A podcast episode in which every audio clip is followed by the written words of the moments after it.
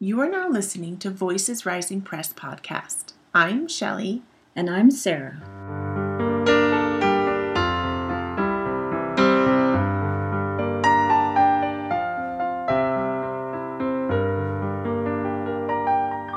Welcome back to Voices Rising Press podcast. And we are here with Dorje Dolma, who is an amazing a memoir author and we're going to talk about her book and her upcoming projects and just some really cool things that are going on with her.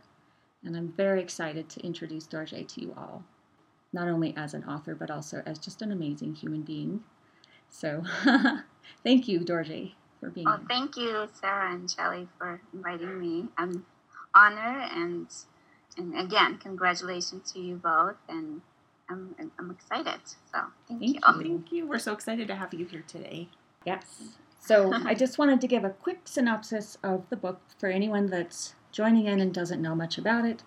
So Dorje wrote a beautiful memoir called Yak Girl, and in it she's this is her memoir. She talks about her story growing up in the remote, undeveloped region of Nepal, near the border of Tibet, and she lived above 13,000 feet in Upper Dolpo, Dolpo often called the last paradise because of its breathtaking snow capped peaks, untouched beauty, and hand irrigated green pastures.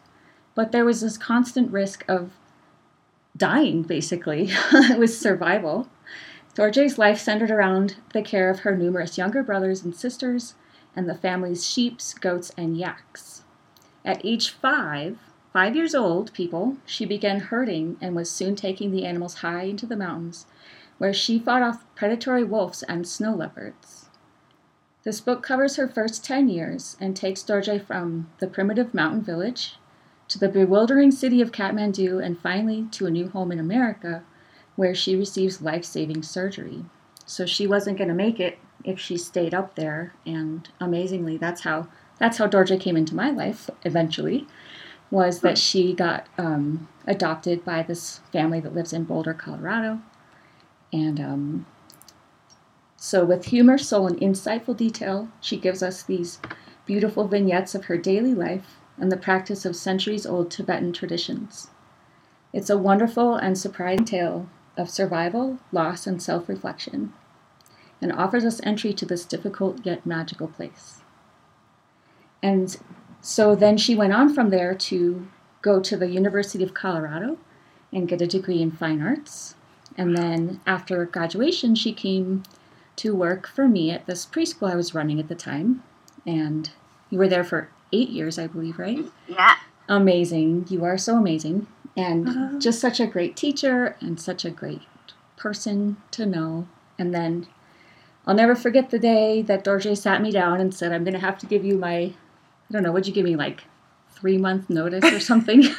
yeah, like, 6 I, month notice. Asked me how long you want, like what's your like how long you want to work? I was like I don't know, like three months. like, well, I prefer a year, eight years later. right. I know. I always like asking her if she could commit to work one year with me. Um, and she was like, "Yeah, you know, I guess I wasn't really thinking that long." And then like eight years go by.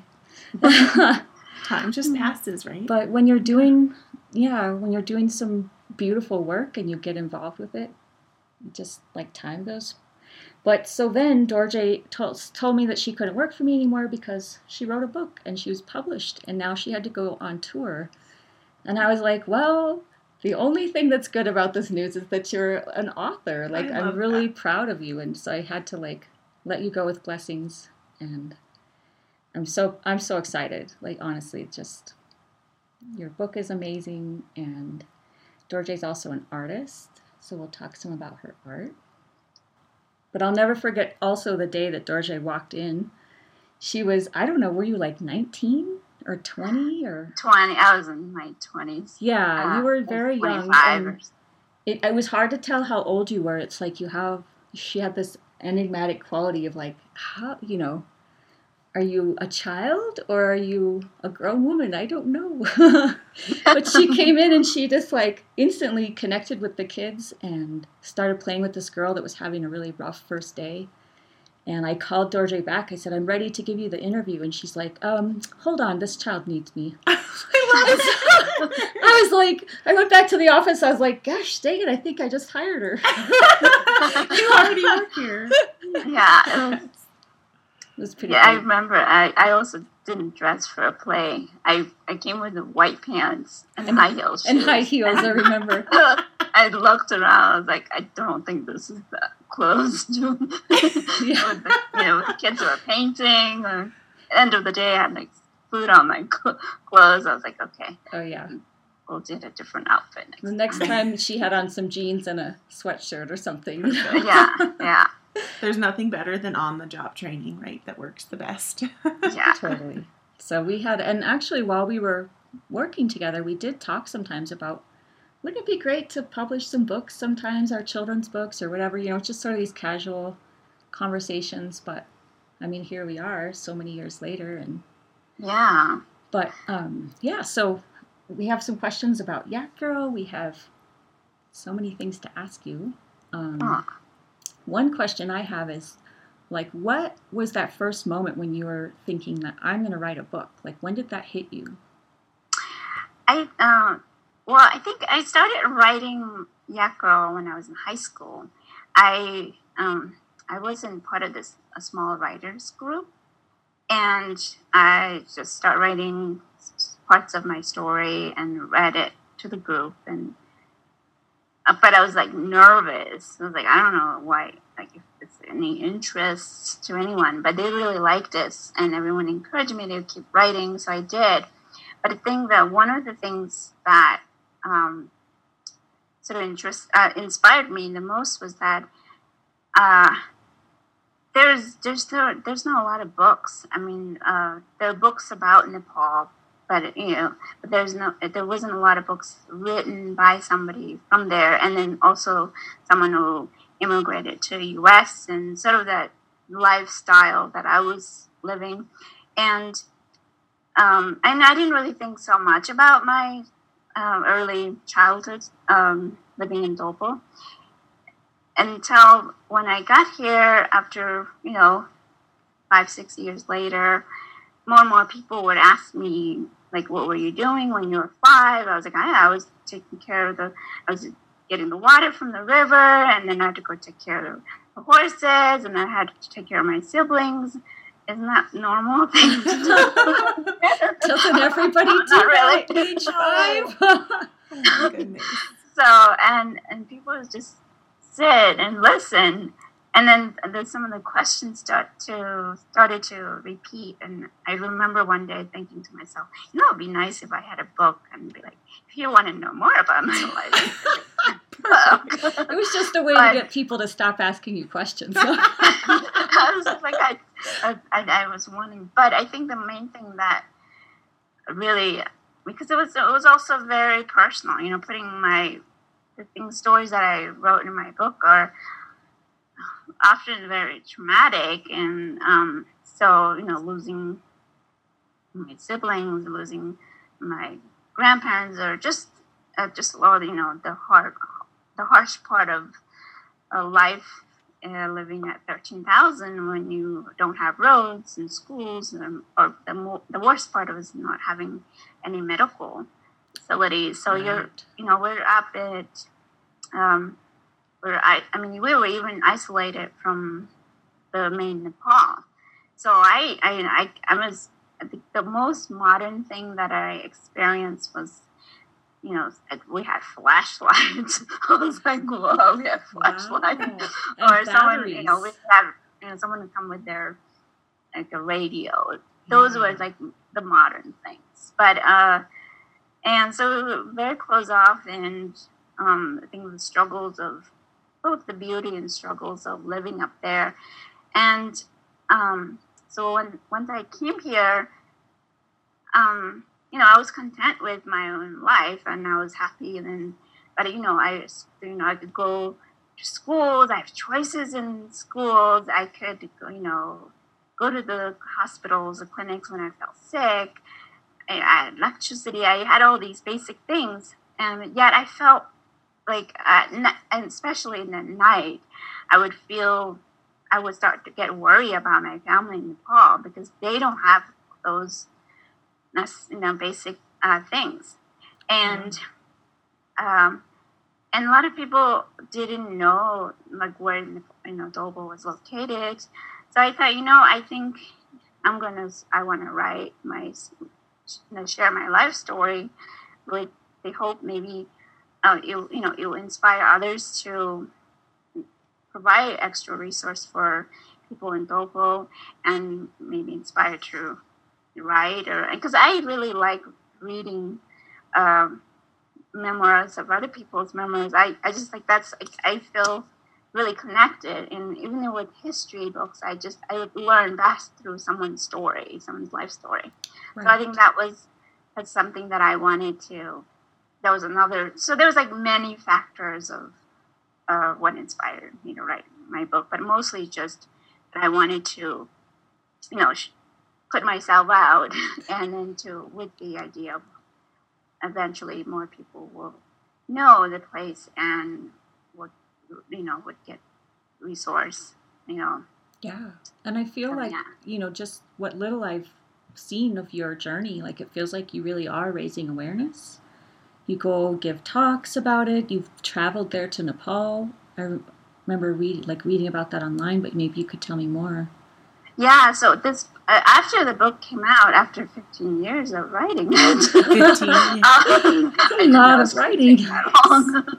Um, so then uh, you know when you when you create something sometimes you just don't know what's going to happen. It's either going to be um, but i didn't really have like any huge expectations but i just uh, I, but it was for me it was very therapeutic it was one of like the most therapeutic uh, projects I've done for myself because I because I'm the oldest. I was the oldest of eleven children, so I had to sort of suppress a lot of my early memories of to, to stay strong for my family and for myself. So when I wrote it, I was like crying. I was like, oh my god! Oh, yes. You go right, dive right into your uh, these stories. You feel like you're right there, you know. Mm-hmm. So, and I think that to me was really just to have that part of my life sort of go back and like look back at like look back at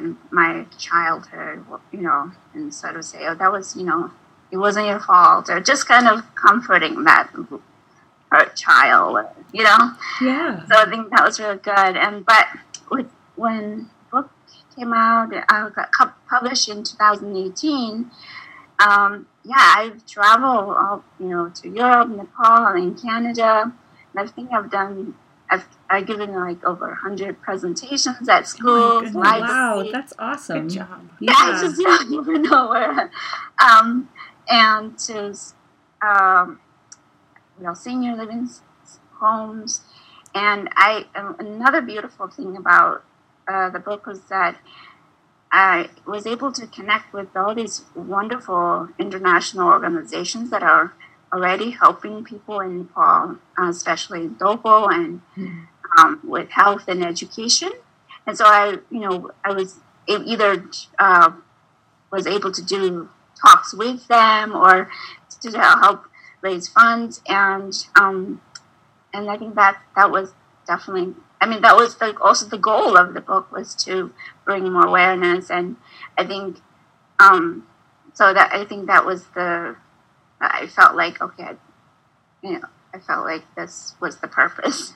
Yeah. And but it, yeah, it, I travel. I mean, pretty much lived until COVID hit, but I was like pretty much living kind of a nomadic life, oh, wow. and and then I stay with I I counted 23 host families. Wow, that's so yeah. awesome. yeah. I'm just so and, like I just feel very proud of you personally. Like I know uh, that I didn't do have any part of that, but like yeah.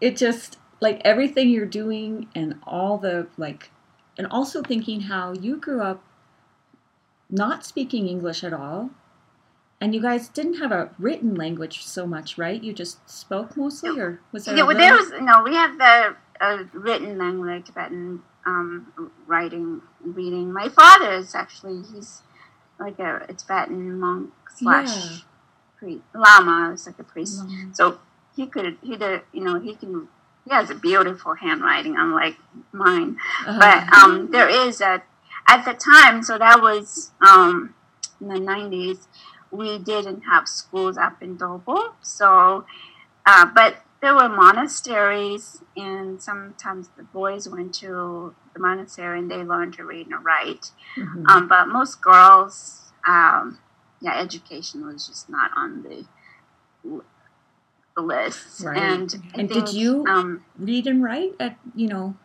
did your dad teach you i can't remember the there, there was like a.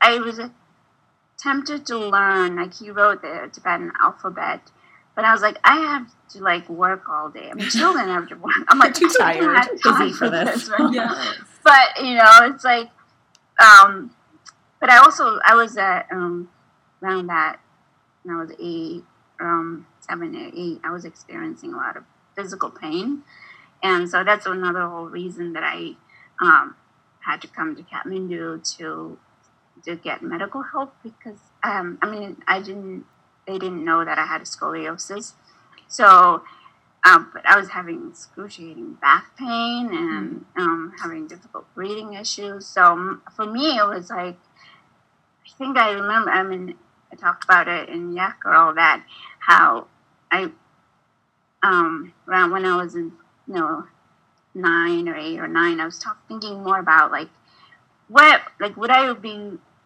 what, you know, if I want to be cremated or, but like, it was so Oh weird, like, oh to think God. of that as your future oh, or so and because like i mean that's um sort of the reality up there when you don't have uh, medical care. Uh, so i mean i lost my i lost five siblings and they were they died from uh, treatable illnesses. Like you know and, you know working at elementary we had children get sick all the time. But I, I would, you know, they were living up in Dolpo, I mean, the survival chance of surviving is like really just, um, um, it was just a different kind of a life, a whole life. yeah almost like i i think of it almost like growing up in like the 1800s in terms of technology It seems like that. and yeah. then Yes. i think how you almost got like time warped to the modern you know 19th century or whatever and the 20 20th century and then you know like just like you suddenly were like you i think you wrote in your book one day i'm herding goats and then now i'm writing this book on my mac laptop and I- yeah. yeah. how is that even in one lifetime you know like yeah. Yeah. It's incredible Yeah. I think it's like, that's like such a whole, I sometimes even feel like I'm in some odd dream. Yeah. Uh, you just don't think about that. Oh, um, I I just don't want people confused. But now there are schools in villages. Um, there's like school in my uh, village right now, and uh, so kids are getting some basic educations. But there, most schools up in Dolpo are supported by foreign um, sponsors, so they're very Mm. heavily dependent on sponsorship, and I think that's um, hard because they every year, end of the year, it's like always they don't know if their school's going to survive, you know, with funding. Um, but Is it just just knowing that like the kids can now can get basic education is just you know right for me really exciting. That's awesome. Is there a, a name of a particular organization or foundation that you can tell us? Or? Yeah, there's one. So I, I, I um, there's one that I've been, uh, we've been doing more projects together. I, in fact, they, in 2019, they um, sponsored my trip to Canada, and they are, it's called the Altitude Project, and um, they have, they're currently supporting six schools Oh, wow. and they're the primary sponsor for uh, the school in my village. Oh, and- great. It's been a really beautiful thing. I I went to British Columbia, and we, you know, um, the founder of the organization is his name is David, and so we we uh, we gave like nine different presentations at schools and um, the, the, ele- kid, the kids at the elementary, they had like the best questions. but um, so yeah, they, they have been doing amazing job, and there's some um, many other wonderful organizations are also helping. Um, uh, helping schools in Dolpo, but it's it's hard. Like, like um, this year, I was helping write newsletter for Altitude Project, and I got um, I got I interviewed several teachers from the different villages, and just like, I mean, being a teacher ourselves, I have more. I, I always have sympathy because we have to be not just a teacher; we are also a, the parent. The, we it's like you have to go beyond yourself too, um, and so. But in there are many of these teachers. They first they have to track down for several days, 10, 10 days or more. And then, um, and um, when they're in Kathmandu, they're buying supplies. But the most challenging about the part about that is then they have to transport the supplies back to the villages, and so they they have to um, put supplies in trucks, and then find either a horse or mule or yaks, or um, a lot of them are also also transported by human. Wow. So people have to carry all in, and then it's not like flat, you know, right. trails. It's like cliffs and rivers. I mean, just it's like dangerous. Always on the set yeah. of edge, but. And how long does it yeah. take to get from Kathmandu to your village? How long does so, it take? Uh, when I came, when I first came in, um, my family and I, we walked for a month, and um, there was a there was an air. Um, you can take an airplane, but we didn't have you know the money, uh, so that's how how we travel. But nowadays, more people uh, they they uh, they can fly to a nearest airport and then in Dolpo, and but they still have to walk from six days to ten days. Um, so it's still a bit of a journey. Some villages um, now ha- have motorcycles. Oh, wow. so, huh. But I even, you know, you know, I have not been back to Dobos since I came down in '94, actually. Right, because that's a that's an intense journey to get yeah. back. Yeah, it's been so. I'm and I was hoping to go next last summer. Well, that didn't happen. Yeah. so I'm, I'm hoping to go this uh, next summer. You know, if things all go. Oh, that'd safe. be so cool if you get to go back. Yes. Yeah. Have... So I, I mean, also because I've been now just getting to know the schools, and that's one of the things I I wanted to. Uh, the reason I wanted to keep on doing these uh, talks, and I mean, I share stories from my book, but I also just update people about what's happening in Dolpo with, you know, health education and infrastructure. And I, and you know, I've been working, getting to know more and more of these schools, and now I wanted to see the schools uh, myself yes. and, and meet the kids. Um, so yeah, I'm, you know, really hoping I can go next year. Well, if you do, you should bring like a little film crew or something and record it. Yes, I know. I was like, um, National Geographic. I'll go with you. yeah, they will. I'm working on there. video. I'm going to school for video editing, so I'll go with you, Dorje. I'll, I'll do it. Don't worry. okay. Yeah. I'll love to go. Yes. Yeah. Are they allowing girls now to be a part of the education? Too? Oh yeah, now girls and girls and boys.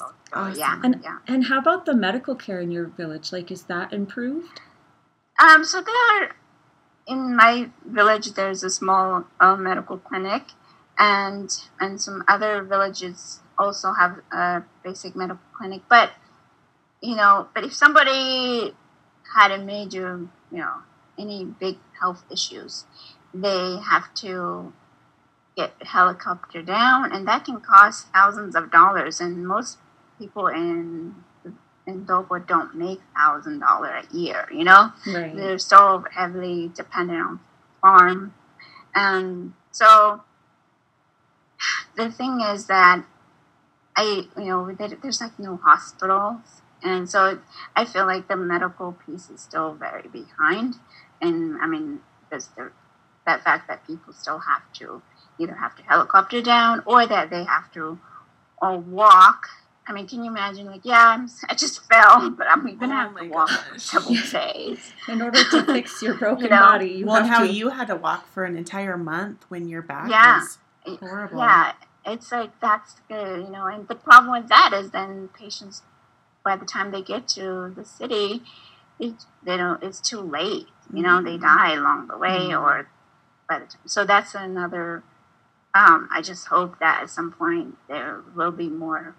Uh, yeah, just more like in a hospital that can, so that people don't have to make that kind of journey. Yeah. Right, some kind of medical center up there that could have like basic supplies and Yeah, Yeah. I mean they have you know the you know the medicines and There, um, there are amazing nurses. I think the thing that would um, that's really wonderful to see, thanks to education, is that um, a lot of the um, younger double uh, generations, like my age, I'm younger, I'm not that young, but I like to think myself. You are You're young. We're all young. young. We're young. So, um, but they, you know, they uh, came as a, ch- a child to get their education in Kathmandu, and then once they graduated from high school or college, um, s- the ones that study like doctor or nurse or um, teachers, they've gone back to the villages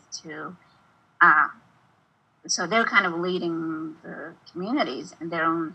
So that's like beautiful. Like that's why I'm always like advocating for education because if you want change to happen, then you gotta start from the you know start with edu- basic education. So, um, so yeah, this um, like there's a, a nurse in my village, but the thing is like she also has to manage all these four or five other villages. You know, that's one nurse can't do that, and Mhm. so it'd be better if like each village had their own a little clinic with a nurse, so that there's like um, uh, some kind of a health service available all times, and also because it's really hard to get if the you know the, the- okay you have to cross the river, you have to like it's maybe it's snowing and you got to like go to the next Well, and village what to if the nurse help. gets sick or something? Yeah. Yeah, that's right, like- yeah. Like one, no So- one person cannot get sick. no, yeah. Yeah. you must be in primo condition all the time. Yeah, so I think it'll be just I'm al- I'm always excited when somebody says I want to become a nurse. I was like, yes, That's awesome. I know. Yeah, Especially people that are gonna that go into the medical field these days, like after COVID and everything. It's like you are amazing. Yeah. yeah, yeah. I know we I have so much appreciation for all healthcare workers now. Yeah. Um, yeah. Oh. Yeah. So when you were writing this book, like what kind of like barriers? Obviously, there was probably maybe the language thing, but what other you know what kind of barriers did you face writing this book? Definitely the language because uh, when I came here, I was about 10 years old and I could write my I would write my name um, and I do any A, B, and C. I wasn't at a boarding school in Kathmandu for a couple months and then I came here. Uh, but then I my the moment I came here, I had to get lots of medical because I the doctors did a test and um, found out that I had a severe scoliosis and it was like 112 degrees bent on your spine, like Oh, C wow. shape.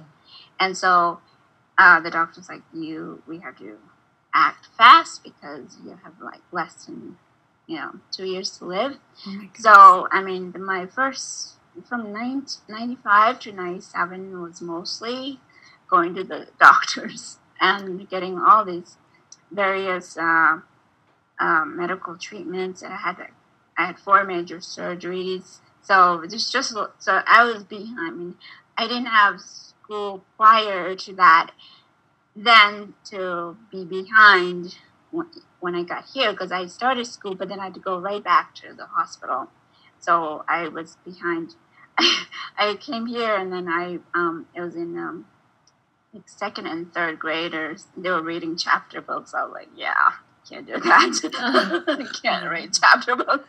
That's Um, so, I had to amazing, skip though. around. So th- they're def- definitely in like gaps in my education and um, so yeah was, that was that was a challenge for me because i i didn't have you know i had a very limited vocabulary and um, so i remember having to like look for words in the dictionary a lot and then um, I, later on i did a lot of google word a google search image search that helped better Yeah. um, so then, you know, just trying to get through college, that was just uh, four years of college. wow. Um, um, so that was challenging. And so, but I didn't want to give up though. I just kept on writing um, whenever I had holidays or um, on the weekends or just because I think um, I was sort of on the, you know, I, my memories are kind of right there and fresh. They're still fresh in my mind.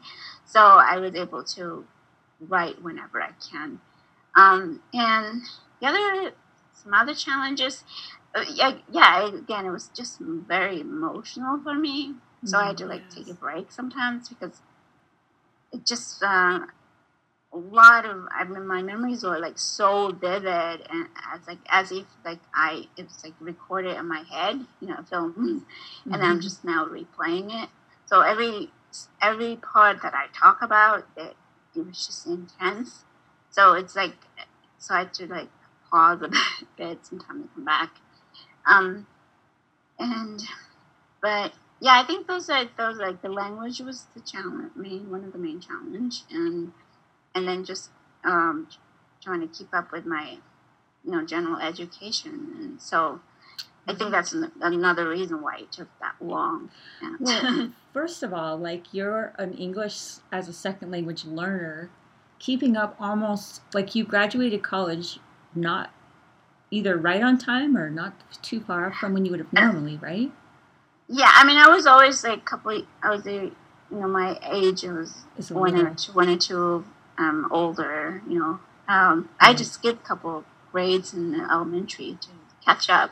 So, um, and then college. I mean, I, it was four years that I Right. I made it, but there was last year. I was incredible like, that I don't did know. that, I just find that incredible. And not only that, but you were writing a book the whole time. A beautiful, And, detailed, like book. just Yes. the it like the same tenacity that you like fought off those snow leopards and wolves you brought with you and you did you know like you have this incredible spirit of like i am not going to give up you know like Yeah, not yeah. anything. I'm going to be clinging on a mountainside with the rain pelting down on me but i'm not going to give up. And you're I'm always like, like speaking to the world like through your through yak girl like you're like hold just hold on a little bit longer or whatever it was that you were doing you would speak it out loud and you were just like bringing that into life. Yeah i feel like your it's words were really more powerful than you even knew that they were as a child you would just like say things and then the gods or goddesses or whatever it was just launched Yeah, after you. It was definitely well i'm a very visual learner so like when i was writing i just wanted people to like visually see what i'm talking about. Oh, sometimes it just goes on a little too detailed it's like Mm. okay we don't need to talk about how many petals on the flower Yes, we do. It make, you illustrate such a beautiful picture, and even talking about your language barrier, you can't tell at all in your book. no You, Yeah. Oh, those Oh, details, thank and I love how all of your details and the smells and the sights, and you're you're a very present person in your life. Oh, yeah thank you Yeah, and i can i can relate to what you're saying about like that video like i have these memories that were just like playing through my mind like a video and when i wrote them all out it was like incredibly hard. There was emotional trauma but it also felt like oh i can let those go now. Like i know they're safe on the page. Like did you have Yeah. that sense of feeling like your memories were safe in that book now and you could kind of yeah i did. I was like i I came i came to terms like peace with things. Like because before like Mhm. even people i felt kind of guilty for like talking about some incidents that are you know what i thought it was not fair for adults to treat a child a certain way and but i was like well they're gone i don't want to you know talk about it but then i was like well it still bothers me know?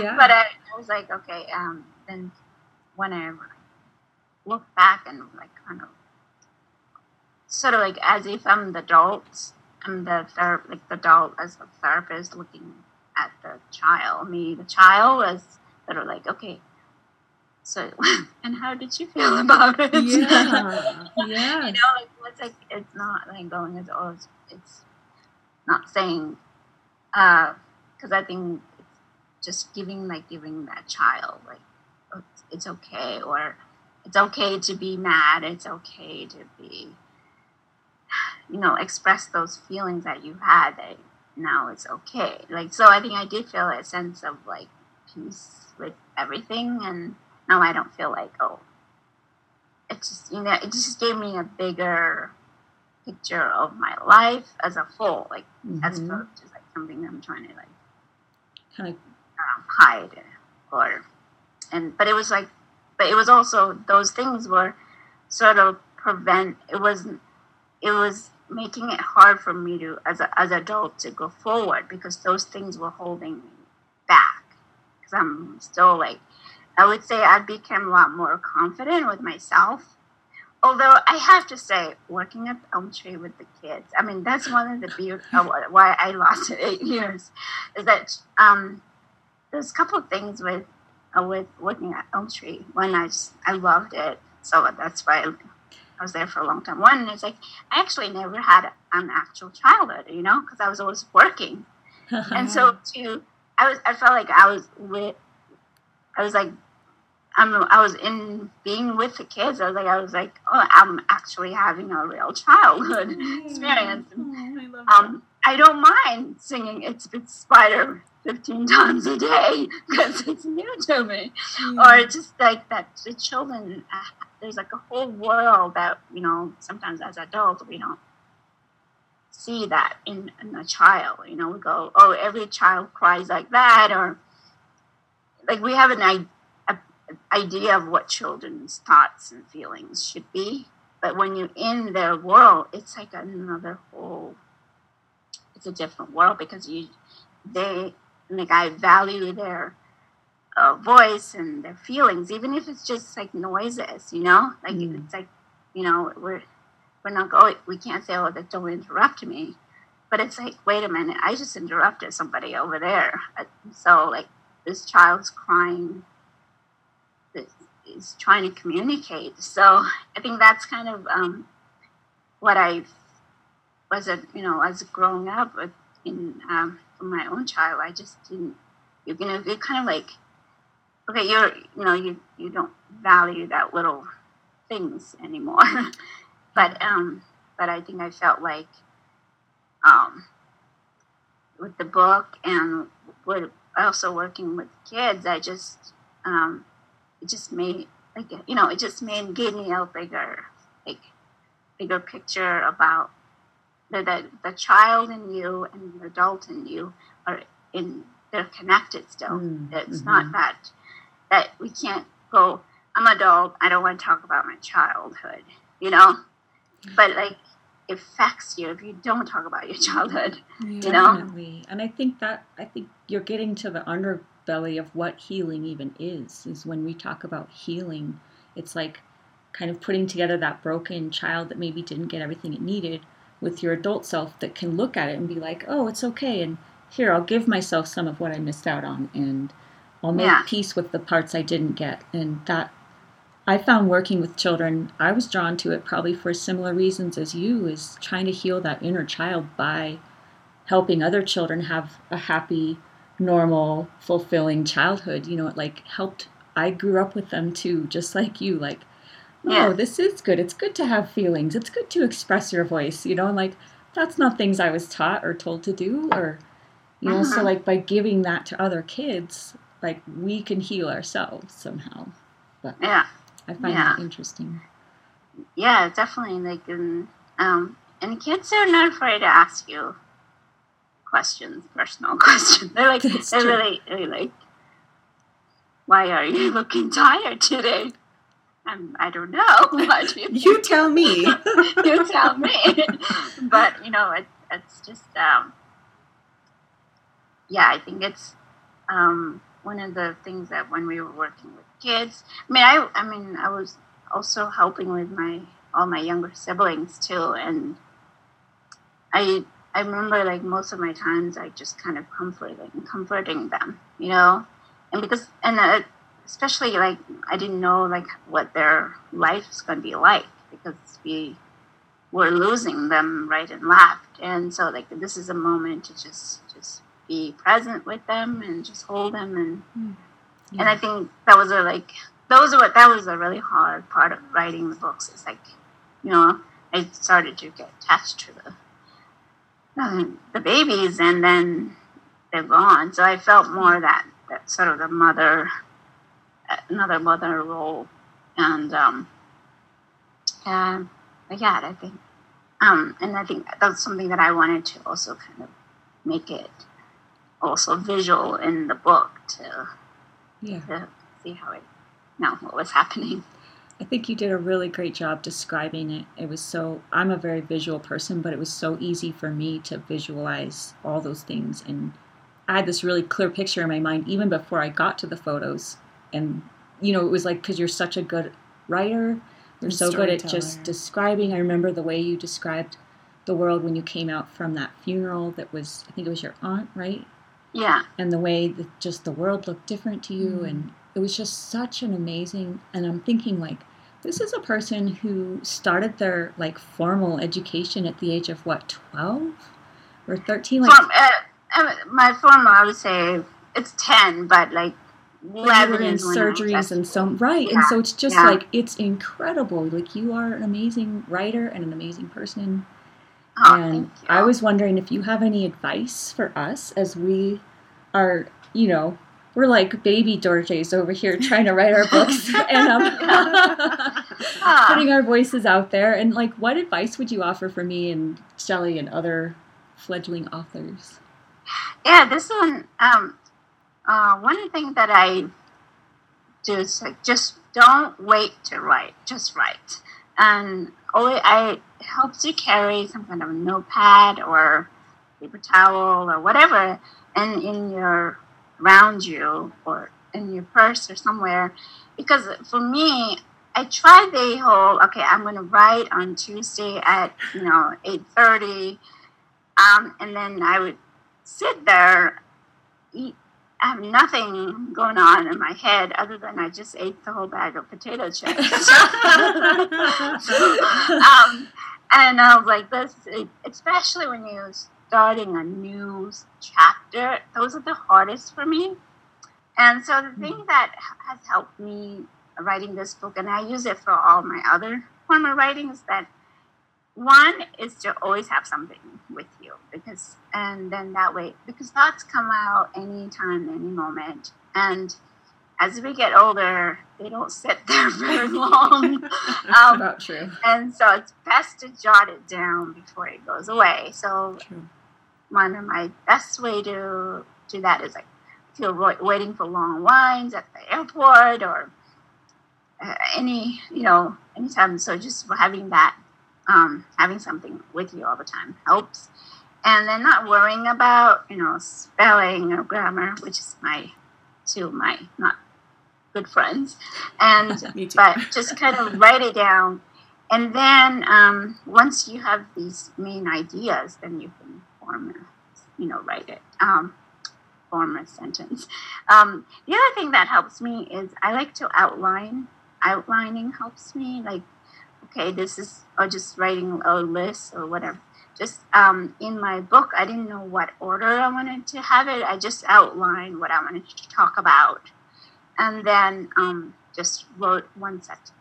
You know, I would look at my list, and today I feel like I want to talk about the animals. Or the next day, you know, I feel like I want to talk about, um, you know, talk about the snow leopards or whatever. Just uh, and and just that helped. And then I feel like um, I have some kind of a, a guideline, mm-hmm. and then and then in the end, it's like putting puzzles together. It's kind of fun. You just put all these different pieces, ideas, and then try to make it, you know, one.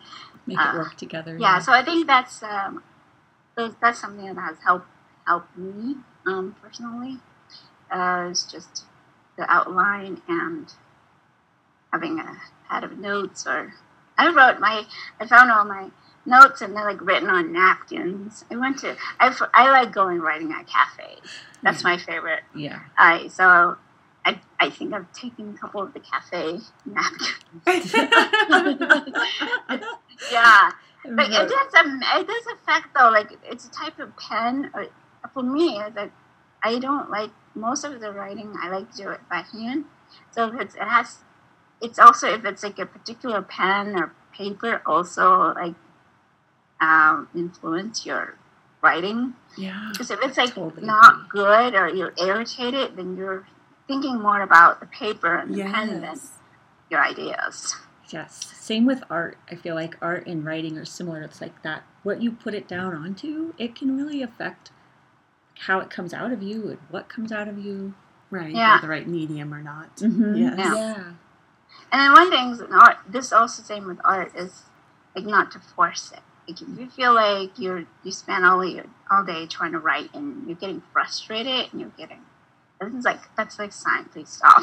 Yes, Take a But, break. you know, Yes. uh, yeah. So then you got to give your come back and try it again. Early mornings are a good time to write because your brain is somewhat awake. It's like we're the most creative the first four hours after we wake up. It's like yeah. So instead I think, of like, doing the dishes writing and that cleaning- time. yes, Yes. Yeah. I like to write in the mornings if I could make myself get my butt up and do it. Like Or then- Sarah likes Yeah. to wake up in the middle of the night and edit her whole book. If I've been yeah.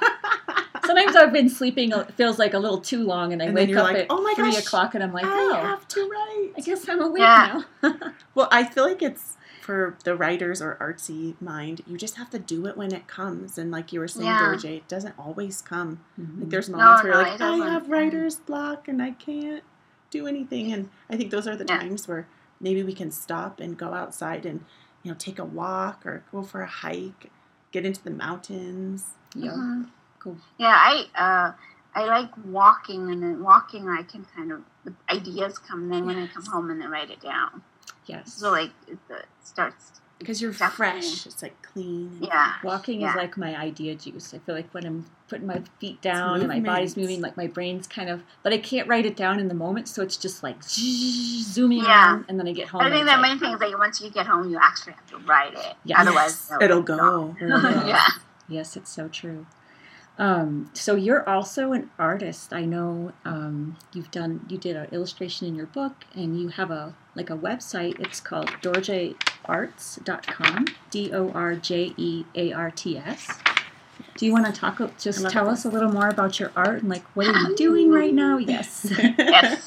love it. I was inspired by At the Elm Tree. I'm happy. Oh, I nice. love it. You know that? I, I did not know that. Is this in Yeah. color pencil? It's like we would mem- at, at the Elm So Tree. pretty. We were doing this thing, and I I really don't like that idea. We were supposed to, if we have any idea or thought, then we put it in that bowl, and Oh, like yes. and I wrote an idea. Well, I, it was a one of our students, and she was taking a really long time to um, go to the potty. she just went and hang out talk Lots of time everything. spent in that bathroom. And I was like, uh, "This, that's so that's a mixed art. Is a mixed media. It's like drawing, painting. I like to do a lot of uh, um, sort of the trying different materials and sort of see how can it can all work together. And so with that and the book, the one that says "I'm happy," which is in Yak Girl, but it's also very popular French um, that I that I sell when I'm doing my tour and also on my Etsy shop Oh, I Um, love it. and um, but that still that uh, work was inspired by just uh, one combination of reading a lot of children's book, Yes. and uh, I was doing a lot of um, watching these because like I really like combining both, you know, because I I grew up with multicultural family and surroundings, so I like to add those different um, uh, parts in, in my work. And I also like learning about other people's culture, and I can culture, and um, so I was watching these um, both uh, Tibetan like music videos, and I was also watching Bollywood movies. So there's and so a combination of like kids and all together, and um, and the yeah this the the child was saying she's. I remember like she was taking a long time to go to the bathroom and. And then she just like looked at me and she said, "I'm happy." And you just don't hear that as a, you know, we, we're an adult. It's like always something we talk about all the wrong things going on in our life. Right. No one just says, "I'm happy." when they're going to the bathroom. Yes. Out of, like, Without any provocations at all. Just, Yeah. I'm happy. I love it. Yeah, so I just remember I put that in my poll. That's so But cool. yeah, I so um I started out with um, I went to CU. I got my degree in fine art, um, and then I you know I was doing mostly acrylic painting. I like to do landscape sort of um, painting, and then um, I got into doing mixed media. So I, and then I got carried carried away a little bit, but I got added everything. But But, okay. you know, gotta try it I-. That's right. like beads. Now I'm like, okay, let's do sewing, and then let's put some beads and jewelry, other jewelry pieces. Um, um, but I also really like to do uh, drawing, mostly pen drawing with watercolor, and um, and so those are kind of. I like to just kind of mix those uh, different pieces together, and but I haven't really had that much time to really focus on my art. Um, and even at school, I mean, I can see why people go get um, get master degrees. But when you're at see when you're at um, the, for your first year, I didn't know I had so many electives that I had to take. I was like, I take math. I thought I thought we we're good on math. art. When do we do art? To these Yeah. liberal arts colleges.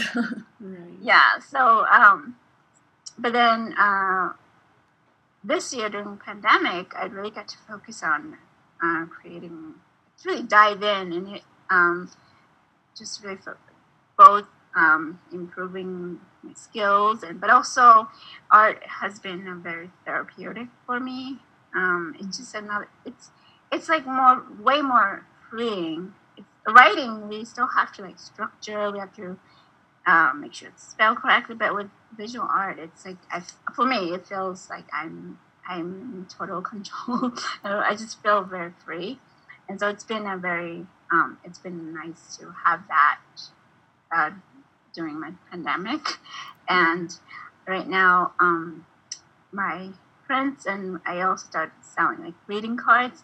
Those are popular on my Etsy shop as Oh, well. cool. oh, nice. Greeting cards. That's awesome. So, Et- Yeah. her Etsy shop is Dorje Arts Collection. If you Yes. guys want to go check out her goodies that she has up there. Dorje made me Yeah, 'cause- some beautiful earrings and a necklace one time. I remember. Mhm. I that. She's Yeah. a talented lady. artist. We also have one question that we were going to ask all of our listeners, All of our authors. or our li- not listeners, authors. You're a listener and author about Yeah. who or who has been the most influential authors in your life, or are there or three, your favorite. or your favorite books that have influenced you the most? Um, I would say I didn't read. I didn't read the books. My um, dad in Boulder, he read it uh, when I couldn't read. But that was a, one of my favorite uh, part about it. It's called the um, Narnia. The collect. Have you? Mm, have I've read. Yeah, I've read all of Tales of, those. Tales of Narnia, but they're like there's like The Chronicles. books or something. of Chronicles of Narnia. Yeah. So, um, but the way uh, my dad read it was so he would he was really good at it. Like it's the one thing also uh, to write, but that's the, the when you read it, it's just like you feel like you can um, you're watching a movie. But I remember the um, loving that whole series because I just it was like I could really visualize the characters, and it was just like just to me it sounded very magical. Um, but also the yeah my my dad would always put he would read it and then he would put on like a he'll go and then tomorrow, Ah. and you close the book. I was like, oh, I can't. I, that was like my another reason. I was like, I gotta run the research. I need to Oh. read myself. I'll Yeah. read those endings myself. Yes. That's awesome. So that's that, and then another one I read it by myself. um, I like Jane Austen. Um, I like I read Pride and Prejudice, and um, that was one of my favorite books. Mhm. Um, and then just biography, other you know biography. Um, Joy Luck Club is another yeah. um, that I like, and um, and one that I, I think I was in high school. I remember reading uh, His Holiness the Dalai Lama's life story.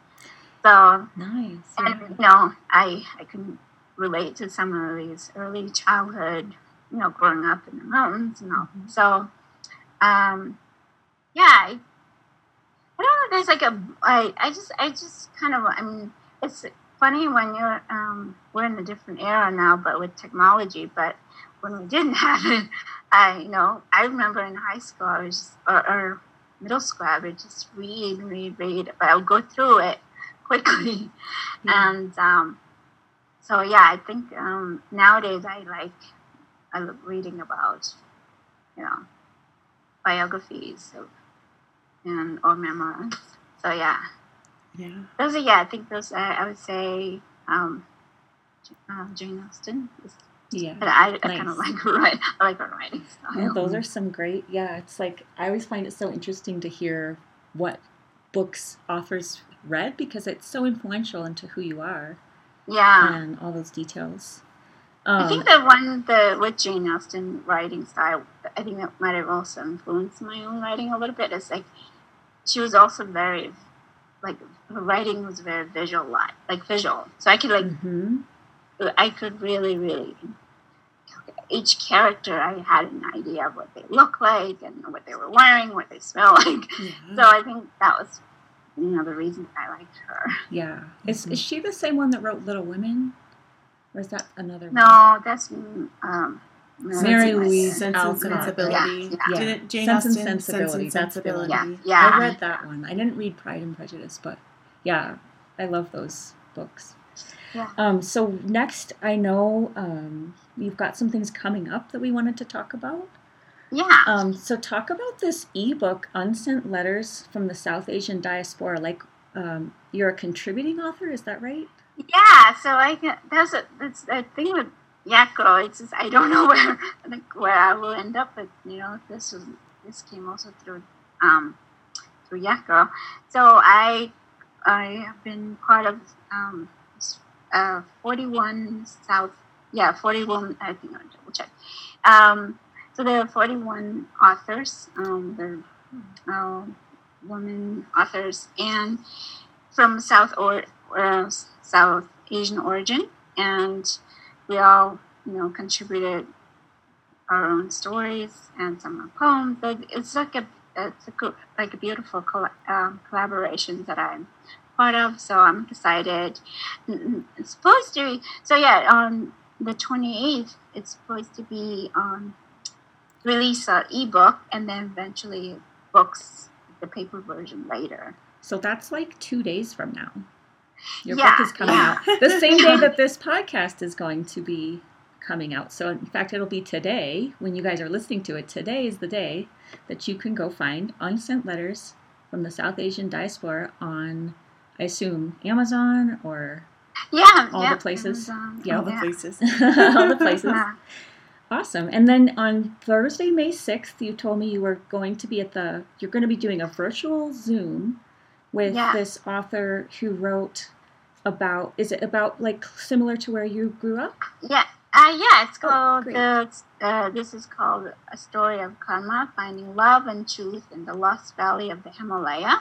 It's a similar. Um, uh, that's the book. Um, I read it, and it was like for me when I read it, I felt like I was reading Yak Girl backwards oh, because it, you know the author's going from modern to remote area, Wow. and um, in the book, you know, this little girl um, who has a similar sort of lifestyle as me, and um, so I, there's a lot of sort of similar story and or similar paths that we both uh, face. So yeah, I'm excited that um, that is on May 6th. It's a virtual, um, yeah, it's Book a Zoom talk. book talk. And it's through the Boulder Bookstore. yeah through the Boulder Bookstore, and you could probably find it on their website. Is that right? Yeah, they, they we all still have an um, e invite, but um, you can also go to their Boulder Bookstore um, calendar. Yeah. Um, I will actually, uh, if people want to get confused, I will also put the details on my website. I have a um, events section, and I, I have all the details there. So if people wanted to, And what is your website? it's dorjearts.com. Dorje Arts. yeah. Great. Um, yeah, so yeah, I'm excited about that. It's, so that one is from um, five to six thirty, and um, if people, um, I will put that link. Um, if people can register early if they want. Cool. Um, That's so yeah. awesome. Yeah. I'll try to see if I can get signed up for that. Um, and then you've got another thing coming up that's really exciting. Um, your mom, Jen, which is a songwriter friend of mine, actually. Um, just kind of funny how those two worlds collide sometime. But she is putting out a children's album in June, June 4th. And you said you wrote one of the, you collaborated on the song? yeah, so that's um, that's another uh, uh, fun uh, pandemic collaboration. Yeah. the things that you do when you're home. Things you do. I know. You tend to chickens and write children's songs. yes. But uh, yeah, that was, this, that, this has definitely been a really beautiful project, and it's, I'm really excited. So her album is called All Together Now, and so it's going to be released on June 4th. And um, I one really uh, sweet thing about this album is it's uh, the, all the songs are co-wrote with other people, and um, Oh, and she asked me if I could co-wrote if I wanted to co-write a song with her. So I said sure, but I, I've never written a song, so I don't know about this. And I thought, oh, I, you know, so I, you know, I uh, wrote my ideas, and um, one thing that I thought about is like, you know, I want to talk about families, you know, because I grew up with, with all kinds of families. I grew up with my grandparents, parents, aunts, and uncles. And then when I came to the West, I had another whole family. And when I started working at Elm Tree, you know, we had children came from all kinds of family backgrounds. And and I remember that um, there's a two books at the Elm Tree that I I liked, and also the kids often picked up. One was called Mama and Mommy, and the one is called Daddy, Daddy and Dada. And so I, I wanted to sort of like uh, express that that you know children children have you know when they go home they have all kinds of families. So Mm. so that was the whole idea is um, behind it. So the song is of, of course called yeah, uh, called Families of All Kinds. Oh, Mm. nice. Yeah, so I so that's and it's just been really beautiful, and you know, and I to to write the song with my mom was a very um, beautiful thing. I did learn that I'm actually not a songwriter. it, I had so much uh, because I just writing, you know, like my life story is is different, and but um, songwriting you have to like actually rhyme or certain things needs to rhyme, and There's got to be some kind of not, that was not my rhythm. skill. yeah. Um, so with you know, make sure that rhythm, and I was like, I don't know, it sounds fine to me. um, but so I just had so much appreciation for all songwriters because that's hard, and and I remember my mom, and she's like, she will write one song and then write another one. I'm like, how do you do that? You know, because I that was hard, but yeah, so I'm like really excited for this project, and um, uh, it will be yeah after June 4th, it will be available. And um, but if people wanted to get more information, you can visit jenncleary.com. And Yeah, Jenn Cleary is spelled J E N N C L E A R Y dot com.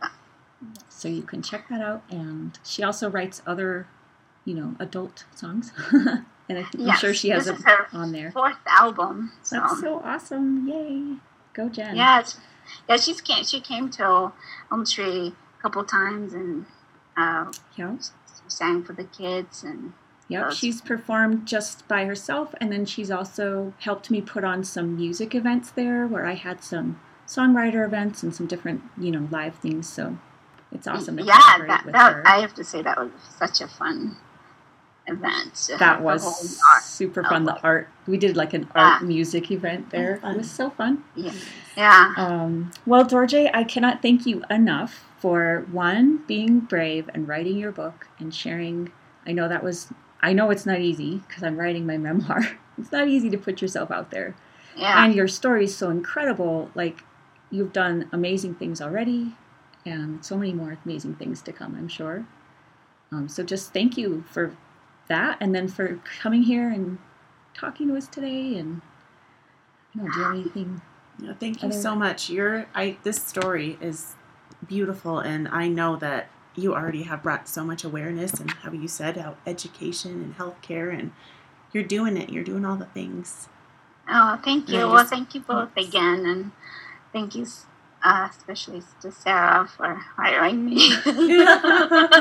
oh it was definitely my pleasure definitely i mean you was you were part of what made Elm Tree tick and make it keep going. And without you, things started to really fall apart there at the end. So um, it clearly is not just you know one person. When you're running a school, you need you need many strong people. it's like how you grew up. It takes a village. a village, yes, Yeah, a community, a community for sure. And you are a very strong Yeah. part of that. So I'm so grateful to you for many, many, many reasons.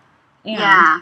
There's I a one wait. question that you asked, which was like, "What is it you miss over there?" And Oh, I think that was a whole. Um, I the, what um, we also try to create in Elm Tree is a community, and Mm, like, I grew up at community was such a family and community was like a, that was our survival. You know, we have to even if you don't like them sometimes, you still had to like depend on each other. So you know there'd be disagreements, but there was never um uh like you know I'm not like afraid of other people, you know, and I think this is like here with our recent mass shooting and just this with all the violence that are going on. That's like something that I do miss about sort of like the, the freedom to just be out in in the nature or um, just having not to have to worry about like being afraid of a, a person, you Right. know. the fear, and I think so I or a snow leopard. yeah, Yeah. we we worried about natural things more, Right. yeah, it was- you don't go out. I'm sort I'm afraid of going to the store, you know. Yeah. Like right. So I think that's something um, I would say that you know in our modern world that we should just try to work more towards Mhm. creating communities, safe community, especially for our children. Like they, like, it's just odd for me to see that children can't go outside on their own. They have to be know where they are all times, and it's just it's a very strange. That part is very strange for me Yeah. sometimes. too. It is a very different world, and that you Yeah. grew up in compared to where we are now. Yeah. and um and maybe we can form this like little authors community that will put out great books and support each other and you know like that's part of what we want to do is create this community that's part of our whole purpose and mission of creating voices rising press so All right. That Right. sounds good to me. You're invited. yes you're invited you're You're part of welcome. it you're inducted into the group I'll be there. awesome well thank you again so so much dorje we love you i love you Um, and I really hope you um, have a beautiful day. And I can't wait to see you later this summer. We're going to have a little picnic, me and Dorje and Cedar. Oh, We've already planned this out. So very good. Well, thank you both. Thank you again for interviewing me. And um, yeah, this is a great way to share stories and wish you both lots of luck. Hmm. I would say get some, go to the cafe. For me, extra chips helps. I love it. Lots of caffeine. snacks. Snacks. chai. She makes amazing chai tea. I love it. Thank you so So, much. I All think right. you'll be. I'm excited for your books. So Thank you. congratulations. Thank to you. Can't wait to share them. Yes. All right. Thank you. All right. Take care, Dorje. Thank you so much for listening. Please head over to iTunes and leave us a five star review. It means so much to us and it helps us be seen and heard on a, a wider platform. And I'm excited about our next podcast coming out next Wednesday.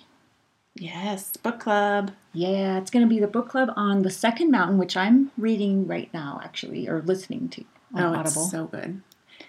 And the wonderful thing about these podcasts on book club is you don't have to read the book. You can just tune in and we can give you all the nitty gritty details on them. That's right. It's like the Cliff Notes for you. Exactly. so if you want to join us, you can read or you can just listen in and hear about this really inspiring story about the second mountain.